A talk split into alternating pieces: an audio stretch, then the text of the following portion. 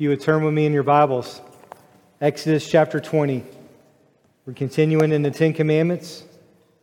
If you've got one of the Bibles in the seats nearby, that's on page 61.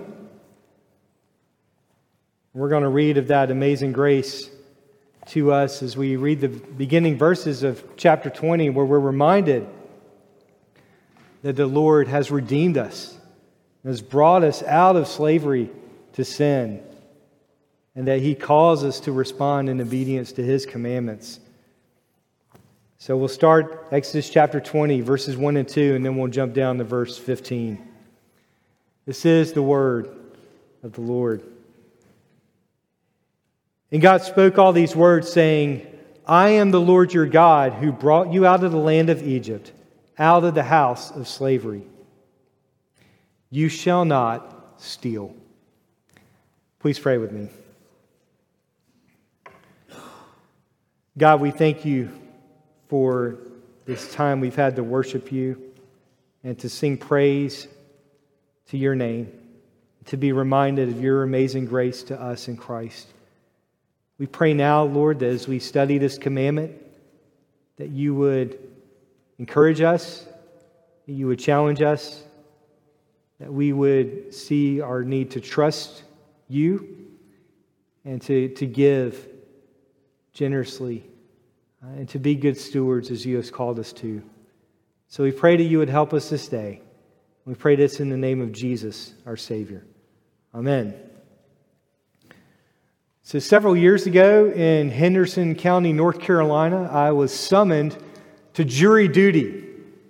That means in the state of North Carolina, I made $12 that day.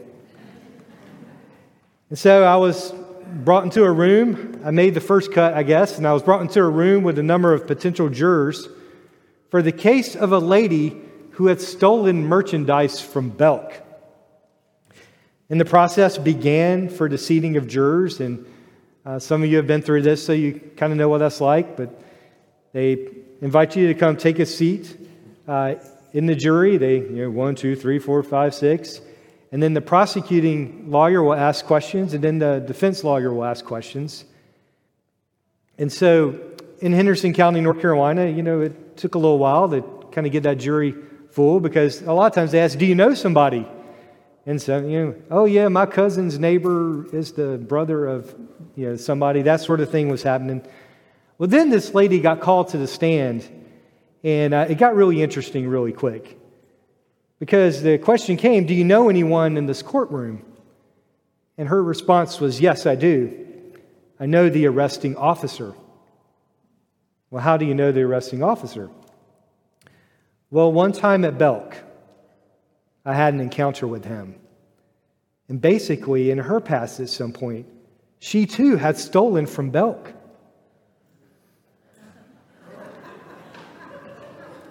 Needless to say, she was uh, sent home and not allowed to serve on the jury. In case you were wondering, they did call me up there. And so the prosecuting lawyer asked me a question Mr. Russ, what do you do for a living? I said, I'm a pastor. He said, Okay, great, no further questions. he was rooting for me. The defense lawyer stands up and said, What did you say you did? And he said, well, you can go home for today. Thank you very much. But my, my lasting memory of that day was that lady there doing her duty, showing up for jury duty, being summoned potentially to serve on the jury of theft from Belk, knowing that she too, at some point in her life, she had done the exact same thing and knew the arresting officer. Why do people steal? Once again, we, we come to a commandment that maybe on the surface we might be tempted to dismiss or think that we kind of have a handle on. Well, I've never gone into Belk and taken something. I have not, to my knowledge, committed fraud or tax evasion or anything of that sort.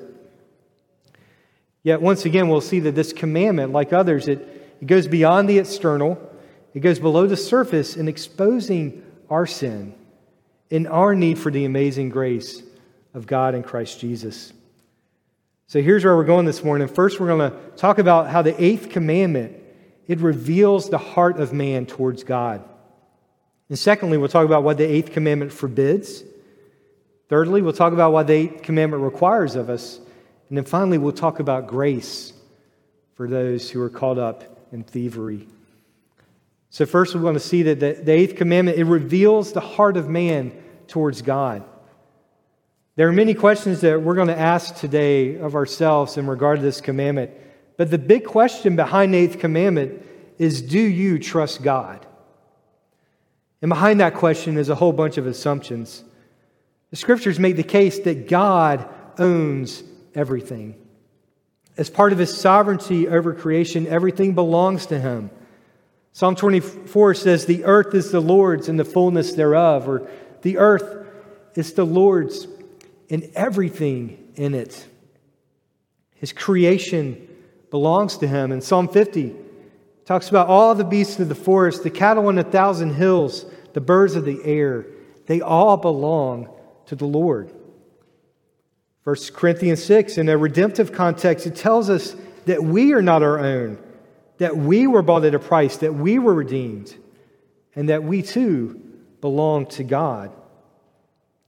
And so, to begin to examine this question of stealing is to really talk about what we think of God.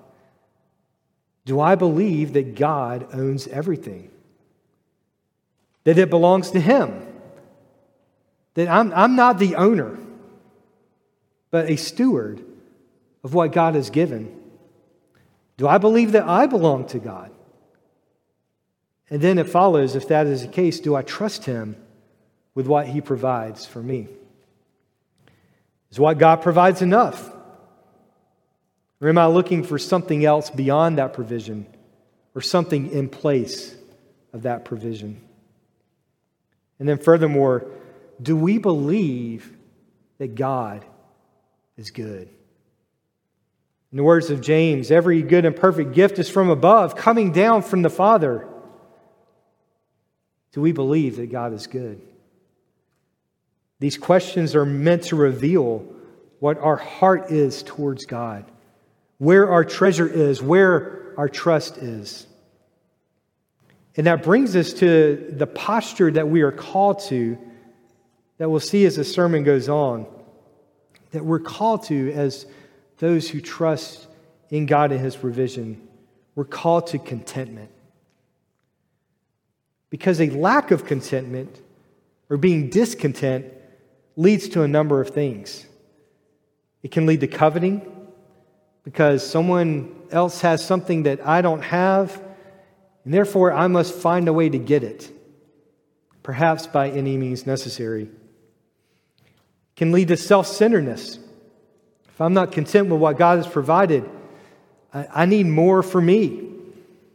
Therefore, I'm going to go get it, perhaps by any means necessary. Can also, discontentment can lead to stinginess, where I, I need to, to hoard what God has provided and keep it. And therefore, I cannot give generously. 1 Timothy 6, 6 through 10 says this But godliness with contentment is great gain. For we brought nothing into the world, and we cannot take anything out of the world. But if we have food and clothing, with these we will be content. But those who desire to be rich fall into temptation, into a snare, into many senseless and harmful desires that plunge people into ruin and destruction. For the love of money is a root of all kinds of evils. It is through this craving that some have wandered away from the faith and pierced themselves with many pangs. So, Paul calls us back in his letter to Timothy to remember that we did not bring anything with us when we got here except that which God had provided. And he calls us then to contentment with the necessities of life that God gives and provides. And he gives a warning that when we look beyond the provision, and say, hey, I, I need more. And then we look beyond the provider and say, he hasn't given me enough. Then discontentment sets in. And then the path opens to look elsewhere for that which we are only to look to God. Hebrews 13:5 says keep your life free from the love of money be content with what you have for God has said I will neither leave you or forsake you What an amazing comfort the scripture is for us. Can I trust God? Will, will He provide? Or do I somehow need to chase what everyone else has and make sure I'm keeping up? God has said, I will never leave you nor forsake you. Money will leave you, power will forsake you, people will leave and forsake you. God will never leave you or forsake you. He who provides for you will also sustain you and give you what you need. And we're implored here to trust him and to rest in contentment. One final note here as we consider our heart towards God. There's a kind of a short prayer in Proverbs 30, which I think is helpful for us here. It says, Remove far from me falsehood and lying. Give me neither poverty nor riches. Feed me with the food that is needful for me, lest I be full and deny you and say, Who is the Lord? Or lest I be poor and steal and profane the name of my God. So, friends, this commandment, first and foremost, it is a matter of the heart, of our heart towards God. But then we need to ask the question well, how is it that we break this commandment? What are the things that God forbids in the eighth commandment? So we come to our second point that the eighth commandment forbids stealing in all forms. The most obvious application here is that we're not to take that which belongs to another person. Right now, you may have pictured in your mind, you know, the bank robber wearing that mask, you know, going, going in for the stick up, saying, Give me all your money to the bank teller. Or maybe think more, perhaps in modern day, we think of someone behind a computer somewhere, right? And they're taking identities and they're using other people's credit cards. One time when we were in Charlotte in the seminary student days, I don't know why they targeted me. I was a seminary student, there's nothing there. But they, uh, someone took my credit card number and they used it to rack up a phone bill, a couple hundred dollars, with a psychic network in the state of California. and, I mean, to this day, I wish I would have called the, the psychic network and say, hey, do you know who did this? Um, but the, so we see, we see these things. There's a, there's a number of forms and different ways that people can steal. We need to know also the scripture, it calls us to honesty in our business dealings or our dealings with neighbors. Proverbs 16:8, which is one of many proverbs that speaks to these things, it says, "Better is a little with righteousness than great revenues with injustice." We've all seen on a large scale, maybe on the news in the story, or maybe we've seen it on a small scale happen in our lives with someone we know. What happens when fraud is committed? What happens when people dodge their taxes? What happens when someone is taken advantage of? Earlier, we read in the Heidelberg Catechism a few examples. God not only forbids outright theft and robbery, but in God's sight, theft also includes scheming and swindling in order to get our neighbor's goods for ourselves, whether that's by force or means that appear legitimate. Inaccurate measurements of weight, size, or volume, fraudulent merchandising, counterfeit money, excessive interest, or any other means forbidden by God.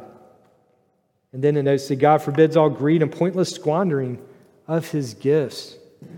There seem to be endless possibilities here of what we could talk about in regards to stealing stealing ideas, stealing time, false advertising, family land squabbles that lead to theft.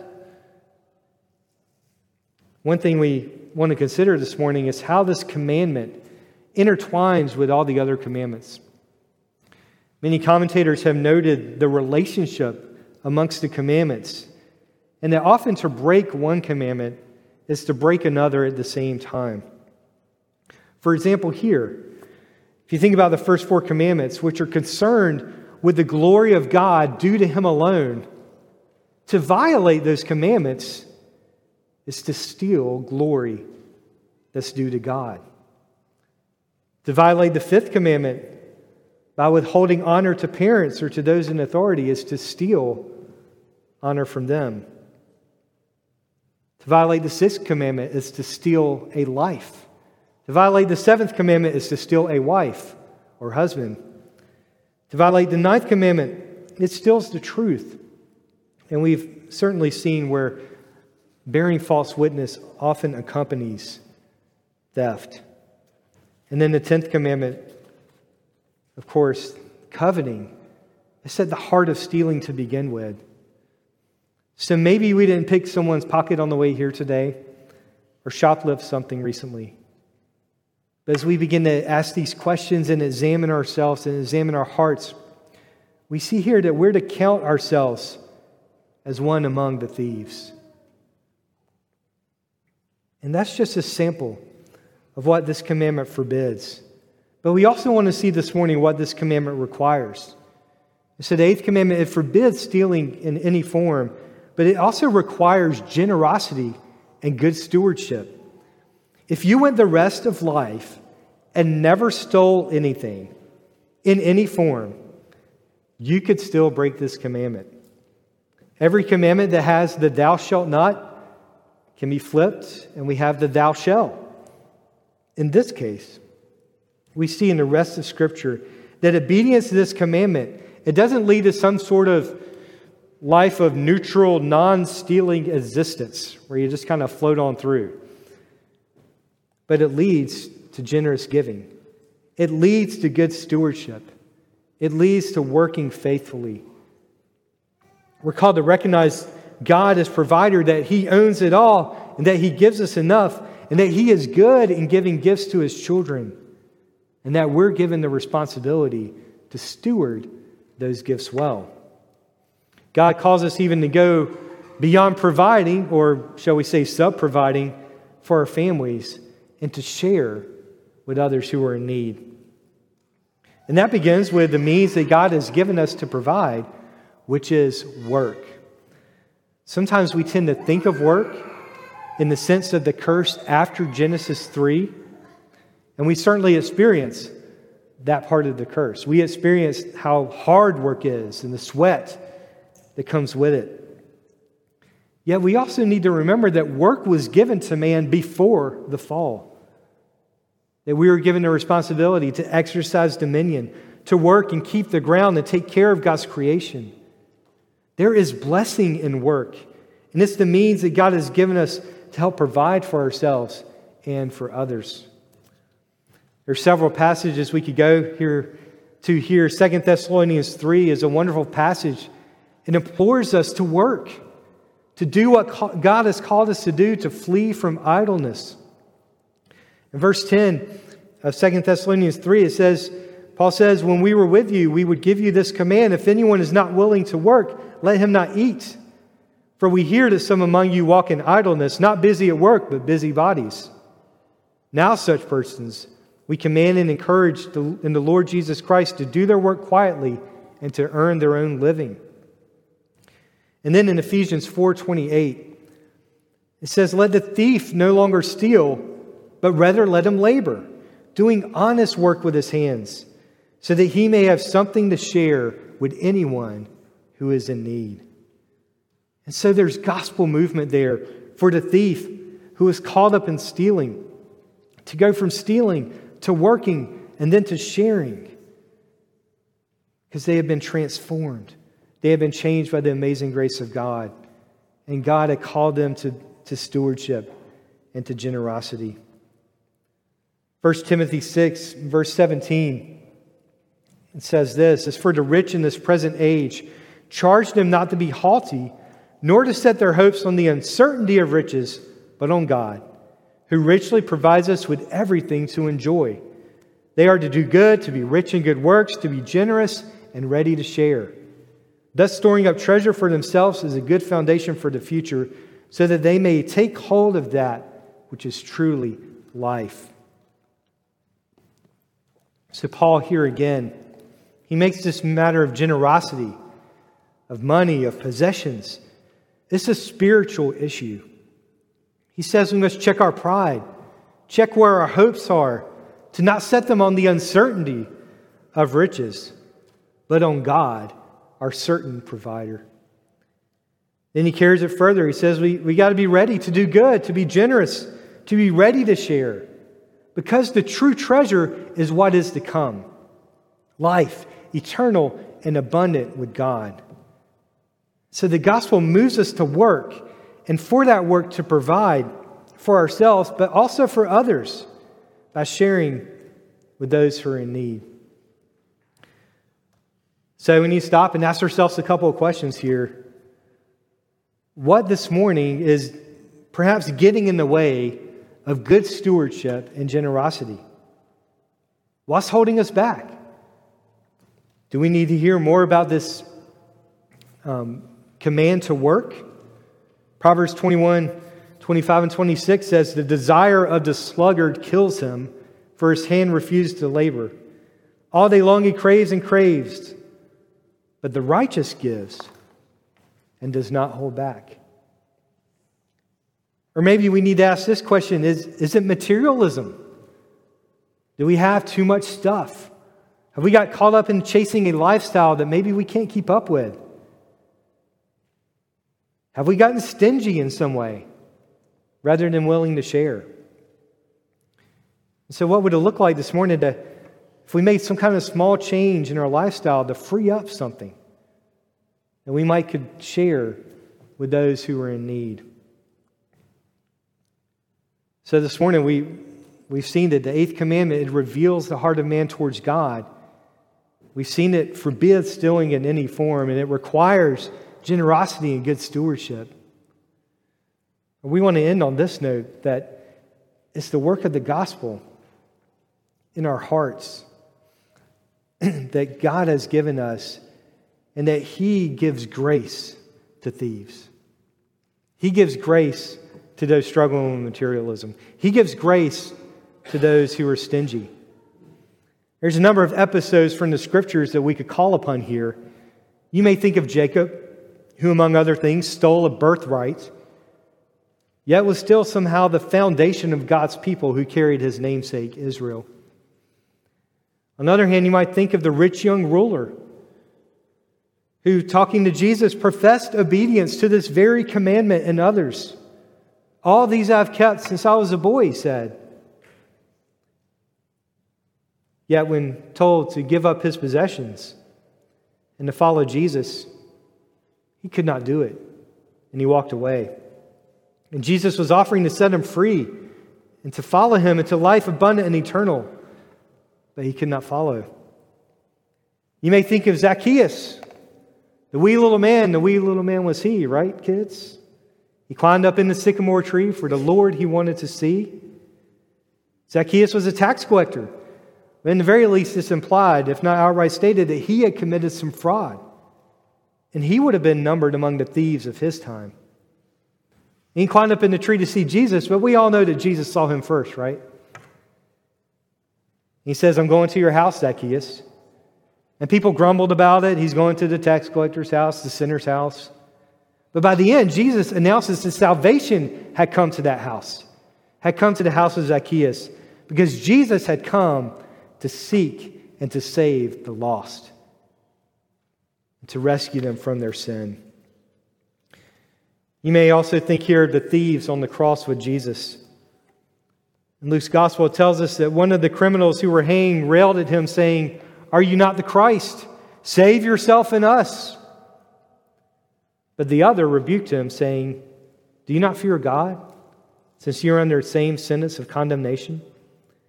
And we indeed justly, for we are receiving the due reward of our deeds, but this man has done nothing wrong. And he said, Jesus, Remember me when you come into your kingdom. Jesus said to him, Truly, I say to you, today you will be with me in paradise. Grace to the thief who, at the last moment, had his eyes open to the reality of his sin, the justice of God's judgment, and he looked to the one who hung on the cross beside him as his only hope for life eternal and abundant and for salvation. And Jesus assures him that at that moment he will be with him for eternity. And this is our great hope that our salvation is not dependent upon our works, it's not dependent upon our goodness. It's certainly not dependent upon our stuff that we have, because ultimately it's not ours. We don't have it. We are the thief. And it's by grace alone that we are saved, through faith alone in Christ alone, to eternal life with God. And friends, this comes at a great cost, and it's a cost that we could not pay, but Jesus paid it all for us. Isaiah 53 12 speaks of Jesus becoming numbered among the transgressors and bearing the sins of many. Martin Luther has a wonderful reflection about this. He says, Christ is innocent so far as his own person is concerned. Therefore, he should not have been hanged from the tree. But because according to the law, every thief should be, have been hanged, therefore, according to the law of Moses, Christ should have been hanged. For he bore the person of a sinner and a thief, and not of one, but of all sinners and thieves. For we are sinners and thieves, and therefore we are worthy of death and eternal damnation. But Christ took all our sins upon himself, and for them he died on the cross. Therefore, it was appropriate for him to become a thief, and as Isaiah says, to be numbered among the thieves. Friends, that's our hope this day that Christ became numbered among the thieves, that he bore our sins on the cross, that he died for thieves, and he forgives all our sins, and he gives us eternal life. And he remembers us. Just as the thief asked for him to remember him, he remembers us. And he has called us into life eternal and abundant with him. And so now let's go to the table and let's remember him. And let's proclaim the great salvation that he has accomplished for us in his life, death, and resurrection. And let's remember that his body was broken and his blood was shed for us that we would have life. Please pray with me.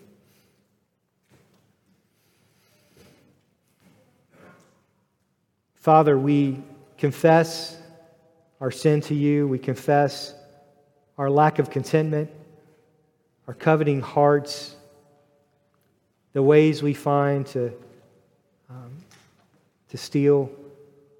And Lord, we ask that you would transform us, that you would cause us to be those who are faithful stewards, who give generously, who share, who trust in your provision for us. We thank you that you have provided all that we need in Christ, that He is the Lamb sacrificed for us, and that we can come now and that we can feast at your table. And we pray now that you would help us as we do so. In Jesus' name we pray. Amen.